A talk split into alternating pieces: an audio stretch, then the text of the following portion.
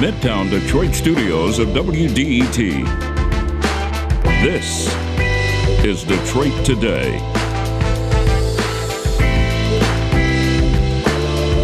What makes us the happiest?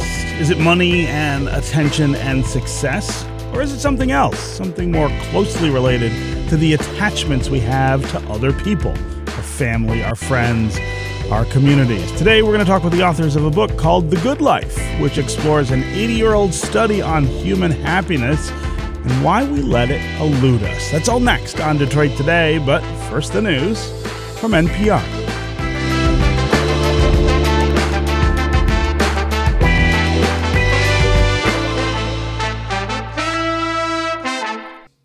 Detroit Today is supported by the Michigan School of Psychology and the Charles H. Wright Museum of African American History.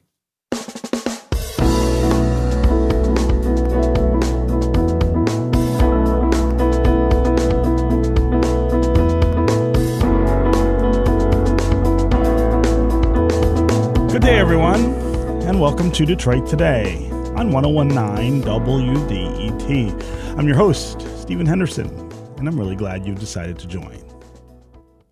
Think back to the times when you were happiest in your life. What were you doing? Were you doing something with friends, getting coffee with a sibling, or maybe on a date with a romantic partner? What's weird about common answers to these questions is that they're typically out of sync with how most of us live our lives. Think about it. How often are you spending time on or at work? How much energy are you exerting, toward getting famous or buying a fancy car? Most people go through life, consciously or not, following what other people do. And in America, a lot of our attention is focused on our careers, dating, making money, buying a home, getting married, and having kids. But how much of that really includes relationships and specifically friendships? How much of our time is really dedicated to the people who make us the happiest and enable us to feel most important? How much of our lives is about connecting with other people? For many of us, especially those who have a lot of financial success in this country, the answer is pretty plain it's very little.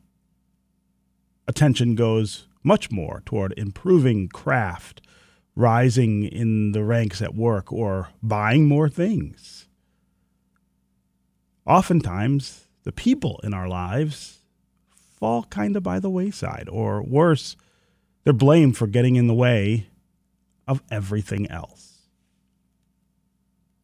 Professor Robert Waldinger and Dr. Marc Schulz recently co authored a book titled The Good Life Lessons from the World's Longest Scientific Study of Happiness.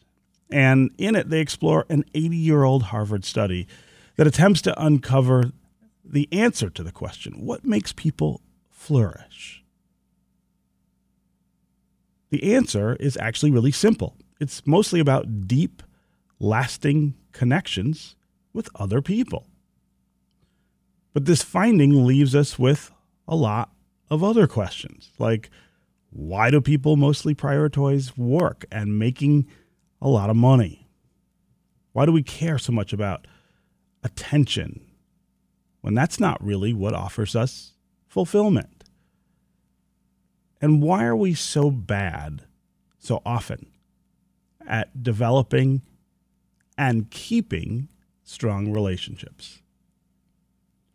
Robert Waldinger is a professor of psychiatry at Harvard Medical School and a director of the Harvard Study on Adult Development. Professor Waldinger, welcome to Detroit Today. Thanks for having me.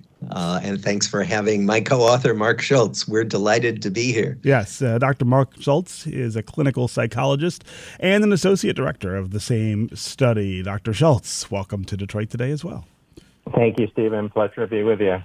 So, Professor Waldinger, uh, talk to us about how this study came together, how it was decided to study what makes people flourish through a bunch of people's lives, and why were particular groups of people included in this study. The study started in 1938 and it was radical because it was a study of thriving. So much of our research is about what goes wrong in human life so that we can help people. But this was a study of what makes people do well in life. And it started as two studies that actually didn't know about each other. One was a study of Harvard College undergraduates, 19 year olds, uh, chosen by their deans as fine, upstanding young men. And it was meant to be a study of normal development from adolescence to young adulthood. And the other study started at Harvard Law School by Sheldon Gluck and Eleanor Gluck. And it was a study of how some children born into poor families and troubled families, how those kids managed to stay on good developmental paths, even though they were born with many strikes against them. Um, I want to talk about a little bit of the takeaways, I guess, from these this study and and what we're learning. It's really it's really in one way kind of uh, predictable, I guess, that that we spend too much of our time on things that don't actually make us happy. But but why is it important to to kind of understand why and how that's true? Dr. Schulz, what are the big takeaways from this study? Yeah, so this is a study that over its 85 years has hundreds of findings. And when we step back and really try to look at the, the signal across all of those studies, the common, common connection across all those, it was about connection. Was a simple message that relationships keep us happier and healthier throughout the lifespan. It's all kinds of relationships, and we can talk more about that, but we're talking about relatives, friends, partners, neighbors, uh, the people who serve you coffee in the morning. All kinds of relationships are important for our health and happiness. And the problem, as your intro suggested, which was really lovely to listen to, is that we get distracted from this basic idea. A lot of us know that relationships are important to us. There are lots of wisdom from ancient traditions that suggest it's important to lean into connections to others. But there are also a lot of modern messages that distract us with other ideas about what's important, fame and success and, and an orientation towards work, as you suggested in your, in your intro. And Dr. Schulz, uh, talk about over time. I mean, an 80 year study, that's a really long time. A mm-hmm. lot has changed in our lives and in our culture uh, over that time what has changed about happiness over that time, or has it remained kind of consistent even as other things kind of uh, come and go or or interfere in in our lives? Uh, what do we know about the effect of time and change uh, on this phenomenon? Yeah, that's a really important question. And I think there are some things that have changed, obviously, and some things that haven't. I think that the thing that's similar across time is that the basic connections that we have with others are the source of our greatest happiness, the source of our greatest fulfillment and meaning in life. So they're really critical to helping us flourish. The manner in which we engage in those relationships has probably changed across time. The original participants were all male. Over time, we included their partners in the study, and we're now studying the more than 1,300 children of their study. And in our book, The Good Life, we also include hundreds of other studies from across the world. So we can ask the same question about whether relationships are as important across cultures and different countries. And what we find is the short answer is yes, they're critical for people's well-being across time, across countries, but the ways we engage in relationships change across time and across countries. So these men in their early teens and 20s were taught to not talk about their feelings, to be as independent as they could be. And the cultural messages today have shifted. So I think people are engaging in relationships in slightly different ways than these folks were almost 100 years ago. Mm. Uh, we're talking about happiness, human happiness, and how we achieve that happiness with Robert Waldinger and Dr. Marc, Marc Schulz. They are co authors of a book titled The Good Life uh, uh, Lessons from the World's Longest Scientific Study of Happiness. We want to hear from you, our listeners, during this conversation, especially call and tell us what does make you happiest in life. Is it a moment? Is it a feeling? Is it a connection with someone you know or someone uh, you're related to? Uh, how much time do you spend on those things, on the things that truly bring you joy in the world? Uh, during your most fulfilling moments in life, what are you doing and how often do you get to do it. What do you think makes a good life? And what kind of role do you think your friendships and other relationships play in making that life? Uh, also, give us a call and let us know if you're somebody who derives real joy from other things uh, and don't think that this kind of human connection is as important as other things. 313 577 1019 is the number here on the phones. That's 313 577 1019. You can also go to Twitter and hashtag Detroit Today, and we can work you into the conversation that way. Uh, Dr. Waldinger, uh, or, or, Professor Waldinger, your, your, study found this all to be true across a wide range of identities, including age and race and income, education, and sexual orientation. Uh, uh, talk about that that range and why this is so common. Well, our study, as every study, has its limits, um, and our study is of a certain generation, two generations actually, and men and women but primarily Caucasian. And so we took pains to make sure that the findings that we present about the power of relationships really are there across all demographics, all cultures. Um, to make sure that we were presenting findings that were true around the world and for all types of people. Um, and because that's important, one of the things I think uh, your listeners know is that no single study has the truth. Uh, but what we find is that if multiple studies point in the same direction, that gives us confidence that what we're saying is a real finding about human life. And in this case, the power of relationships is there in study after study across all types of demographics. Um, I, I, I want to dive a little deeper into this idea of relationships, their importance, how we build them, and how we keep them. And in a, a chapter in the book called Social Fitness, uh, you, you really do address this idea of how to keep relationships strong and how to, to nurture them and get the most get the most out of them. Uh, and one of my favorite uh, parts of this chapter is subtitled "Our Man in Montana." I wonder if if one of you can talk about uh, that story and this idea of social fitness. Um, okay, uh, sure. Who's the better uh, better speaker for that? Yeah, yeah, yeah. Um, we can help each well, other. yeah, yeah. Marc, you'll you remember too. So, our man in Montana was a man who essentially started out a very privileged background and then kind of found himself gradually throughout his life after having a family, wife, and children, uh, moving into a very isolated existence um, where he told himself that relationships were very important, but he lived way out, far away from everyone uh, by choice, lived in a trailer. Uh, told himself he was going to connect with his children, with family members, but kind of never made it happen. And eventually made a connection with an older person who was in the trailer park, but really was quite an isolated person. And what we found was that he kind of drifted away from relationships for various psychological reasons. And it left him quite alone and without many resources in his life. And here was a man who started out with so many advantages. And so it was a bit of a surprise and a bit of a cautionary tale about letting ourselves drift away from staying connected with others. Yeah. Uh, Dr. Schulz?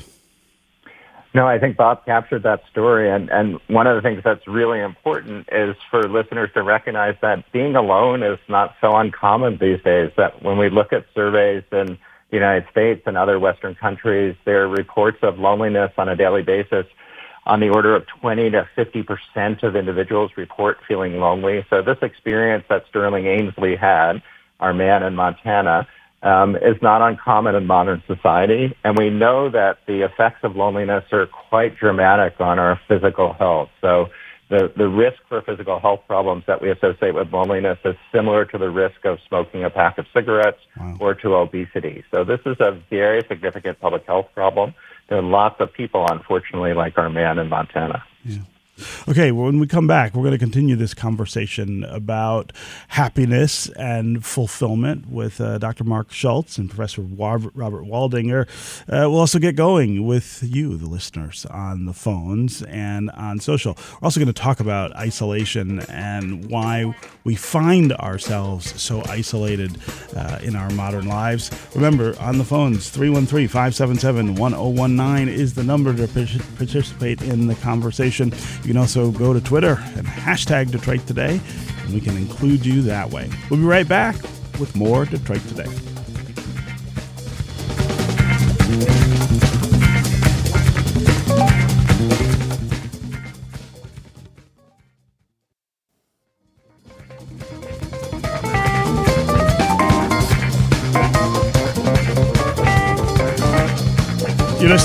Detroit Today on 1019 WDET. I'm your host, Stephen Henderson, and I'm really glad you've decided to join us. What makes you happy? What makes you happiest in your life? Is it things? Is it uh, success? Is it pursuing success in places like work and attention? Or is it about the relationships that you have in your life? Relationships with uh, your friends and your family, people in your community. We're talking this hour with Dr. Marc Schulz and Professor Robert Waldinger. They are co authors of a book titled The Good Life Lessons from the World's Longest Scientific Study of Happiness, uh, about what, what brings us joy, what brings us fulfillment. Uh, we want to hear from you as well, the listeners, during this conversation. Call and tell us what does make you happy. How much time do you spend on the things that make you happy? And how might you spend more time? Uh, how could you peel away from some of the things that uh, many of us find ourselves consumed with day after day and actually do the things that bring us joy. Interesting subject, I think, for today, which is St. Patrick's Day, when lots of people I know are peeling away from work or school to enjoy themselves here in Metro Detroit and all around uh, the country. Uh, but but call and tell us uh, what what what does that for you? What is the thing that uh, that brings you that kind of joy? 313-577-1019 is the number on the phones. That's 313-577-1019. You can also go to Twitter and hashtag Detroit Today. We'll work into the conversation. Let's go first to Mary in Rochester. Mary, welcome to the show. Thank you.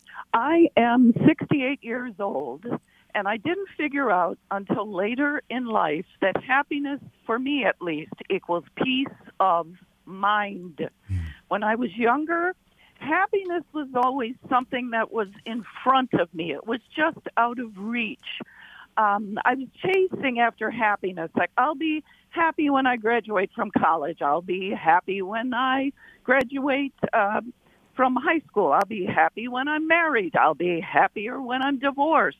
I'll be happy when I'm retired. well, retirement is not an option. I'm okay with that. I'm still working part time. Um, but what gives me happiness these days is downsizing my life, hmm. decluttering, mm. moving into a smaller place. Peace of mind is where it's at for me. And my joy right now is writing. I am loving writing. Wow. Wow. Mary, that's such a wonderful that's such a wonderful life and and such a wonderful description of the way that your life has changed uh, and it, it is a different take I think on on what's what makes us happy. Uh, uh, Dr. Schulz, uh, talk about what Mary is uh, addressing here in terms of peace of mind and decluttering and and prioritizing those things that do make uh, us happy and mean the most to us. Yeah, so thank you, Mary, for sharing your story. What, what I really like about that is this idea that we need to focus on what's most important to us, and that as we get older, some of us get a little wiser in figuring out that we can eliminate certain aspects of, you know, of our things that we devote our time to and really focus on what we think is most important in life. So for Mary, it sounds like writing brings you great joy. Um, and we can also simplify our life in ways that create fewer hassles for us and fewer challenges. Um, but I also want to highlight the other part of what Mary said, which is this idea, which I think is especially common among young people, that somehow happiness is a thing in the future, that I'll be satisfied with mm-hmm. life when I get that promotion or when I have the kids that I'm supposed to have, that what people do with that kind of thinking forward idea that happiness is somewhere off in the distance is that we live long periods of time, decades, uh, without achieving that kind of satisfaction, and without engaging in what really is the core of life, which is our engagement in the things that are most important to us and our engagement with other people as well. So time moves quickly if we put off our our hopes for our own well-being into the future. Yeah, Professor Waldinger. Yeah, I I echo what Marc said, and and Mary, I think what you've noticed is that when you stop thinking about happiness in the future and pay attention to what's right here, right now, that life seems more vivid. Um, I'm a meditator along with being a researcher. And when I sit on the meditation cushion, it helps me realize that paying attention to what's here right now makes me feel more alive. And I think that's what you're pointing to that if we're always thinking about the future, we're kind of missing life as it's unfolding right now. And here you are cleaning and getting some satisfaction from it, and writing and getting some moment to moment satisfaction from it. And I think that all of us have that capacity to just stop and pay attention to what's here right now. And it gives life a kind of vividness that the future orientation takes away. So I, I wonder if the the the idea of not needing stuff or waiting until uh, you know later for for for happiness is um, is different depending on how much stuff you have, right? Um, is it something that um, is anticipatory or or I guess regretful? I guess is is what I'm getting at that that sometimes maybe you don't know uh, what you're unhappy about uh, pursuing things until you haven't gotten them. But if you do have them, uh, it's easier to say, I don't need this stuff. Uh, Dr. Schulz? Well, I have two two thoughts about this. One is that I, I think maybe Stephen, you're alluding to an idea that you know it, it is important to have a certain amount of material um, access or privilege. That that having income to eat, to live in a safe place, uh, to shelter your children and your family in a way that feels uh, comfortable and safe, to have access to health care.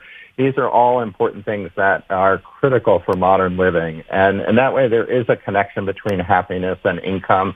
Uh, the most dramatic relationship we see at low uh, points in the income scale, so below a middle class income, there is a relationship between happiness and, and income. After that, it gets a little more complicated. Um, but I also think the other piece of what I, I, I think I'm hearing from you, Stephen, is an idea that um, we tend to compare ourselves to both others and maybe to ourselves mm-hmm. at different points in our lives. So that today we're kind of bombarded by messages that are so intense, partly because we carry around smartphones, most of us in our pockets, that we see lots of messages about how other people are living and what they have. And we often compare those situations to our own. And of course, the situations online that we see in social media are highly curated and selective. So people have things that they're showing off. They're showing off very, you know, exciting moments in their lives.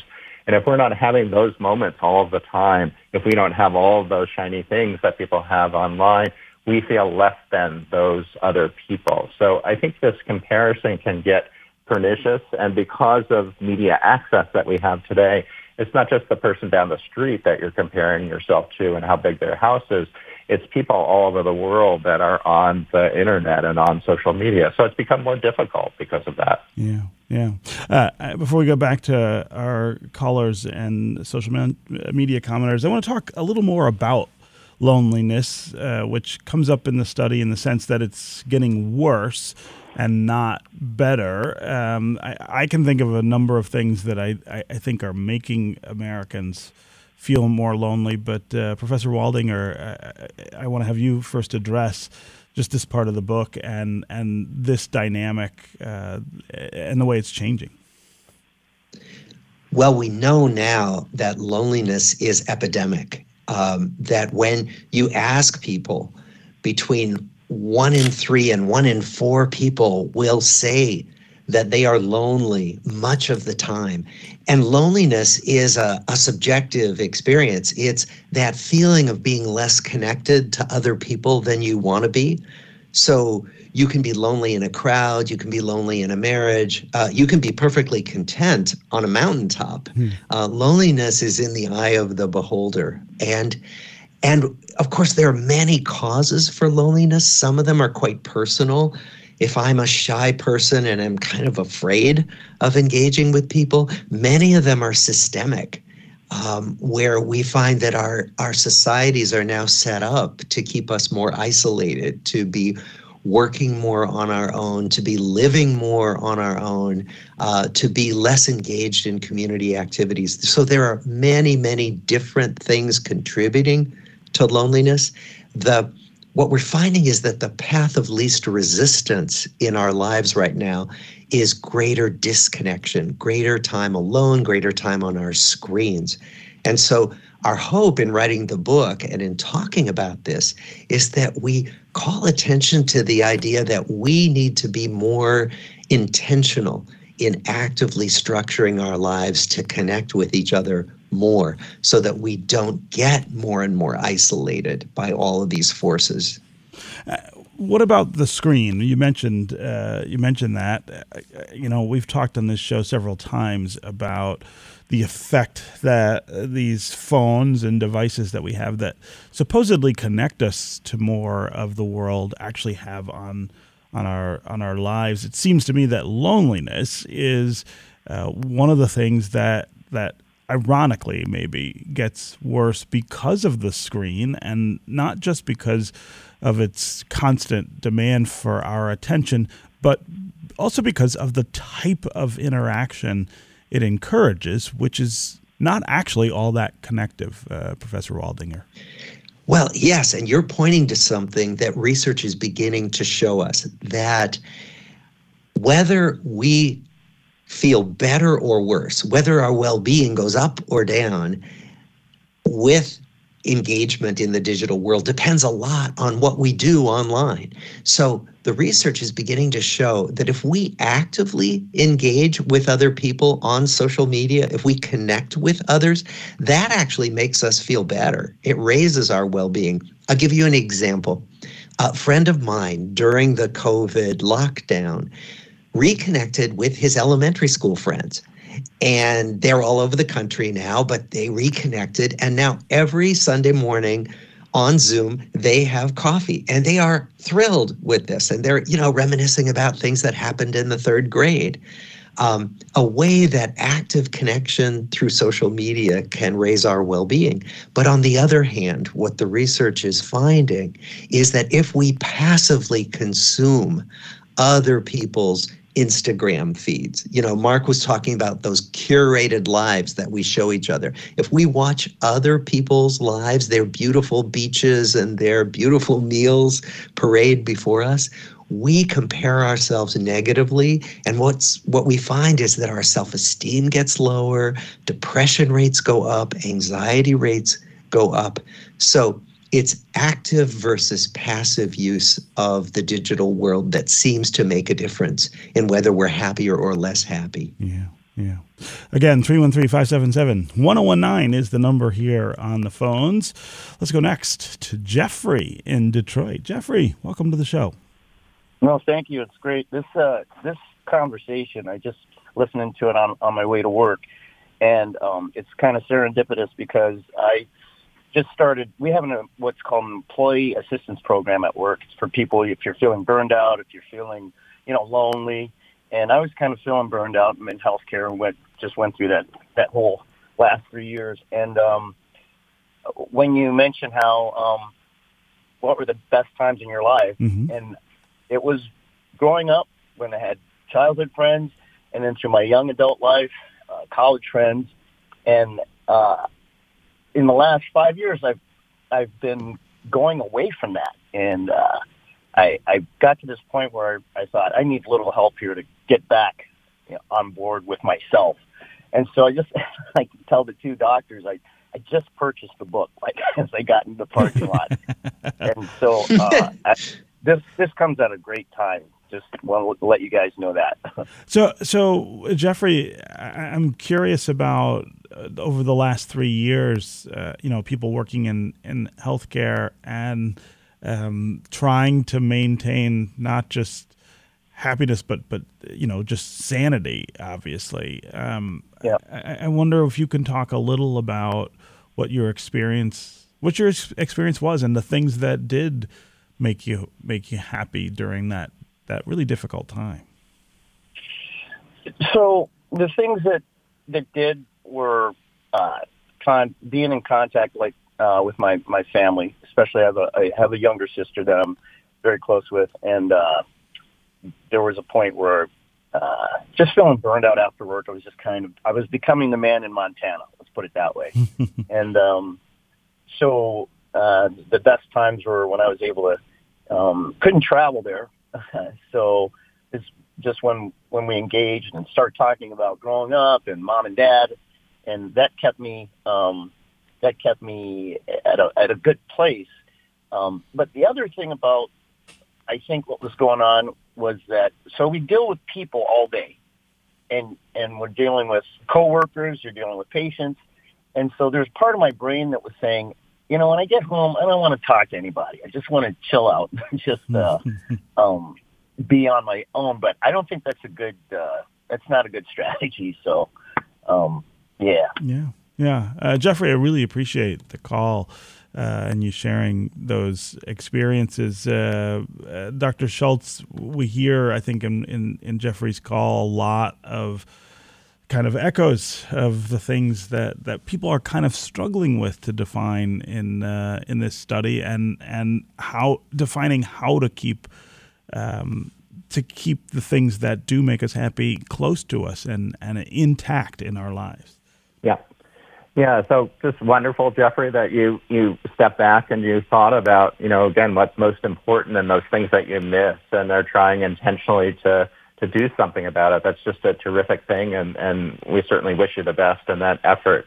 Um, I do want to say that you know happiness is not the only thing that's important to pursue in life. Happiness as a feeling is something that's fleeting. We experience it and then it goes away. Um, and one of the things that relationships do for us that's so important that, that helps us flourish is that it helps us deal with stress. So having a younger sister that you can talk to when you're feeling burnt out or disconnected, um, really important that people that we trust and we depend on help us navigate those times in our life when we're feeling challenged and we can't figure out a path forward. They do that by listening to us, by helping us kind of regulate our feelings, by figuring out new strategies for moving forward. So people and relationships or connections are so essential to our thriving, not just because they're connected to happiness, but because they give us so many other things. I also want to say one other thing because I just love the way Jeffrey presented it that, you know, just like the way that we often talk about social media grabbing our attention and getting in the way of our relationships, um, both Jeffrey and Mary are talking about moments in their life when they're so stressed by life itself, either work or all the things that they're supposed to be doing, that they don't have room in their life for connecting with other people. So we need to manage our lives in ways that are healthy for us to take care of ourselves. Certainly healthcare workers that are feeling so burnt out that they're not feeling that sense of meaning and connection. Their work is so much about connection. They need to step back and take care of themselves so that they can re-experience what led them to go into this kind of profession to begin with, which is partly helping and connecting with others. So we need to take care of ourselves, including the amount of stress that we're experiencing, really critical. Hmm. Okay, when we come back, we are going to continue this conversation about happiness and fulfillment with Dr. Marc Schulz and Professor Robert Waldinger. We'll also continue to hear from you on the phones and on social. Dave in Dearborn, Kathy in Madison Heights, Marilyn in Oak Park, you're up next. If you want to join them, 313 577 1019 is the number here. We'll be right back with more Detroit Today.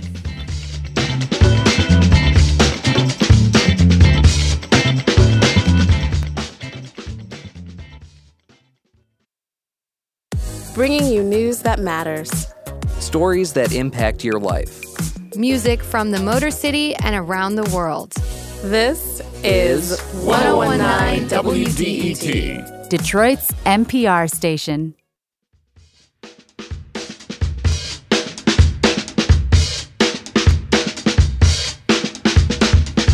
This is Detroit Today on 1019 WDET. I'm Stephen Henderson.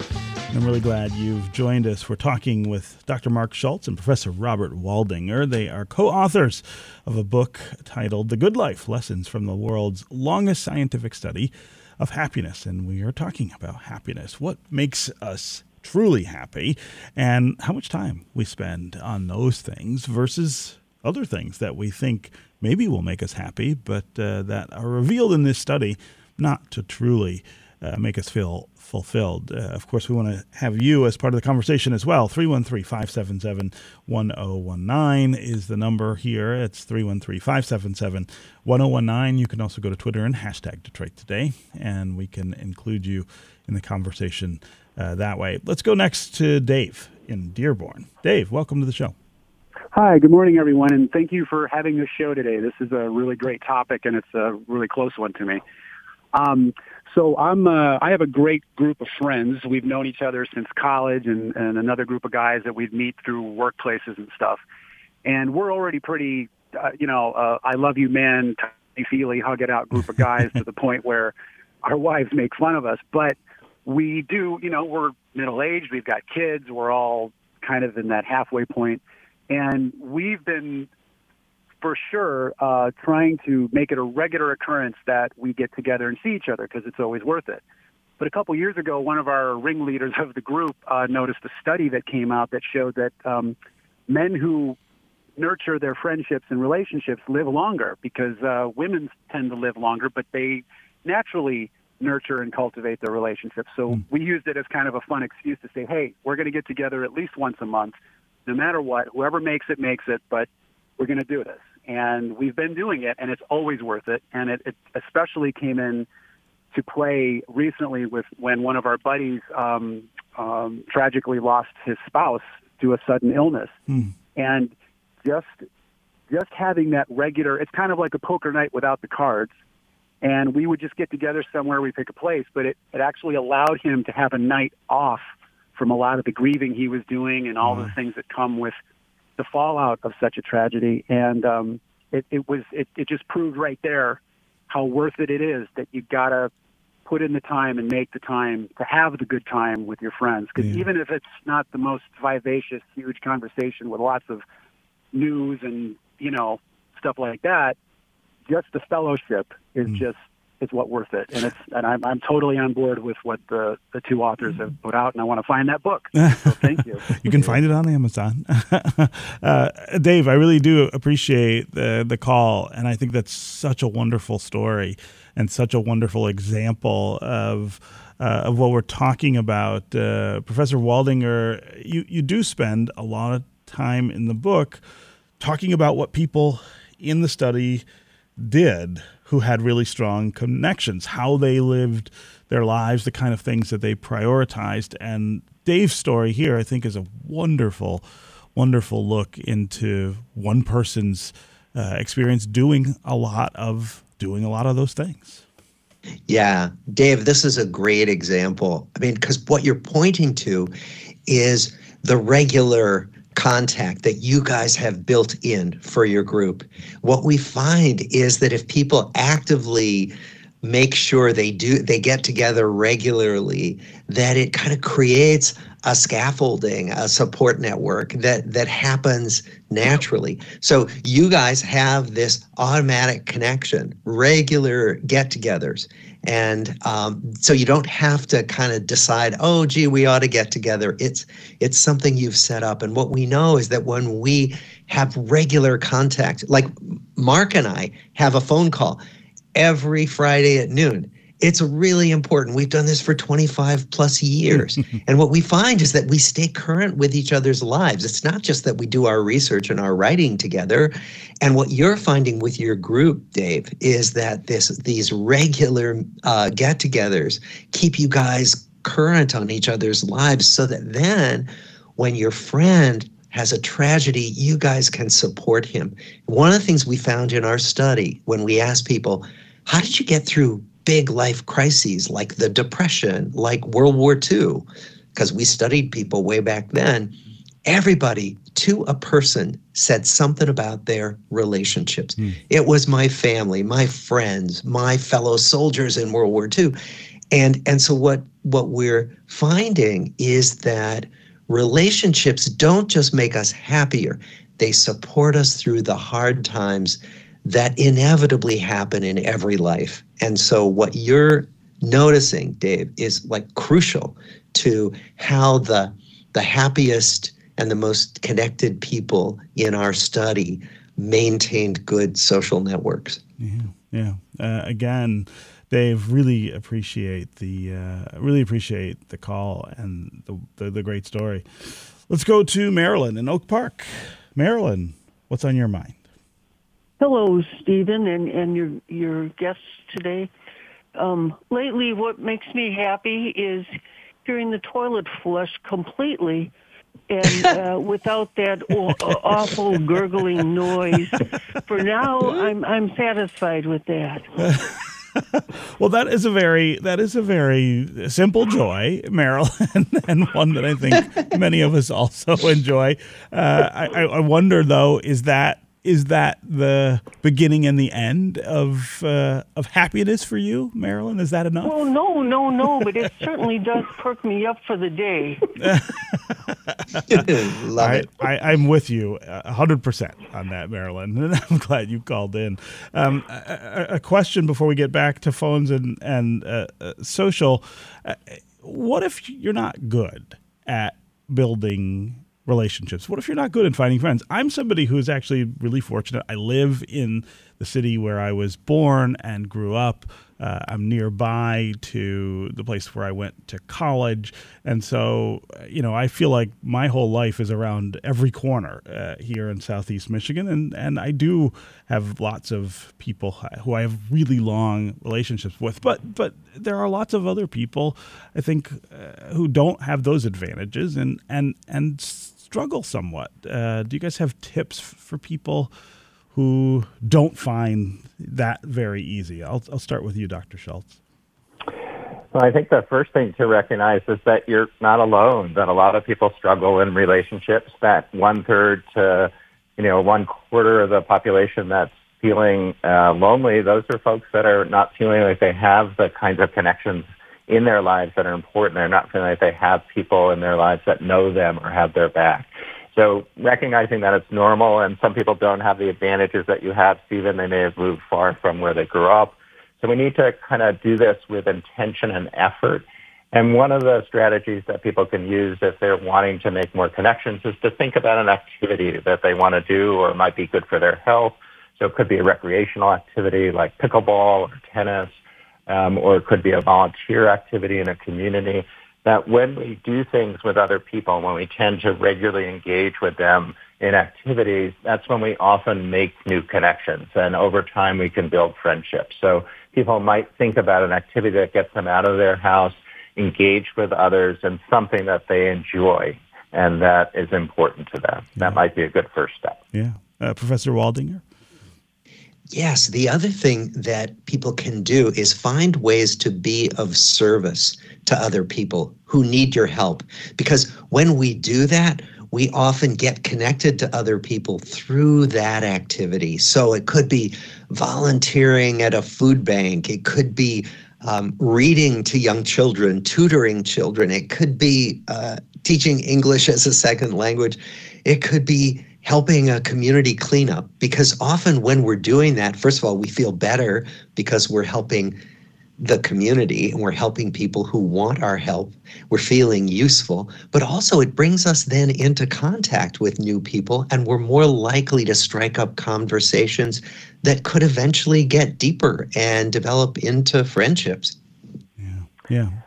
I would, I would add one other thing, Stephen, which is that for, for folks that work a lot, you know, we've talked about work as being the enemy in some ways of, of our sense of fulfillment and happiness. And work could be an important uh, area where we experience meaning and purpose, but it can also be an area where we experience connections with others. And we need to think about, because most of us spend so much time at work, we need to think about the ways in which work facilitates our sense of connection to others. So in, in workplaces where people are trying to figure out how much we do in person alongside each other versus remotely or hybrid work, people may start thinking about some of the advantages of being in an office together, some of that downtime or those meetings that occur only around the cooler that don't occur when you have a highly structured agenda on Zoom, that we need to think also about work as an important source of connection with others. And that's easier for some people, of course, than others.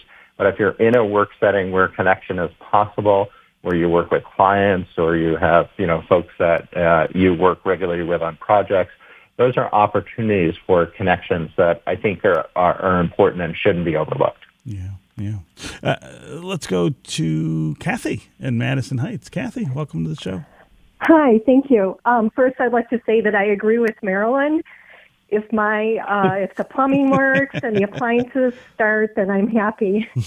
but um, after that, um, after my husband died a little over eight years ago, and I had to start focusing on, um, you know, recreating my life, and um, I became more aware of being thankful. Mm. So um, every day I'm thankful that I have food, water, and shelter, and I see anything else as a bonus.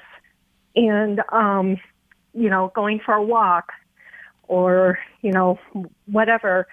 And um, I recently retired, and you know, as much as I do miss the interactions, the daily interactions with coworkers, mm-hmm. Mm-hmm. I don't miss the um, you know little petty things.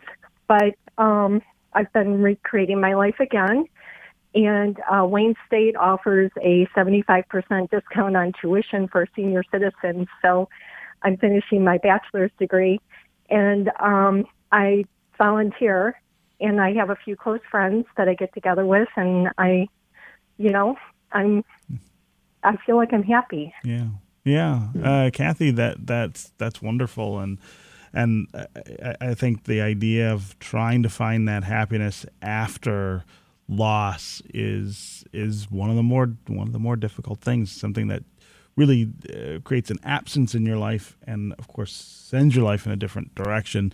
Sometimes leaves us uh, harried and and scrambling. I guess for that, uh, Professor Waldinger. I wonder what your reaction is to Kathy's story. Yeah, well, Kathy, you've pointed out some really important aspects of this. First of all, you noticed there were some hassles in your relationships at work. And, and one of the things we do want to just point out is that relationships can be messy and complicated and they're not always smooth and so that is part of the truth that makes sometimes makes us a little reluctant to engage with people and so you're naming something that is just a fact of being involved with people that that they that the relationships aren't always happy, but the question is can we find relationships that are basically nourishing, supportive. And there may be ways to look for that. And it sounds like you're looking for that now in your retirement.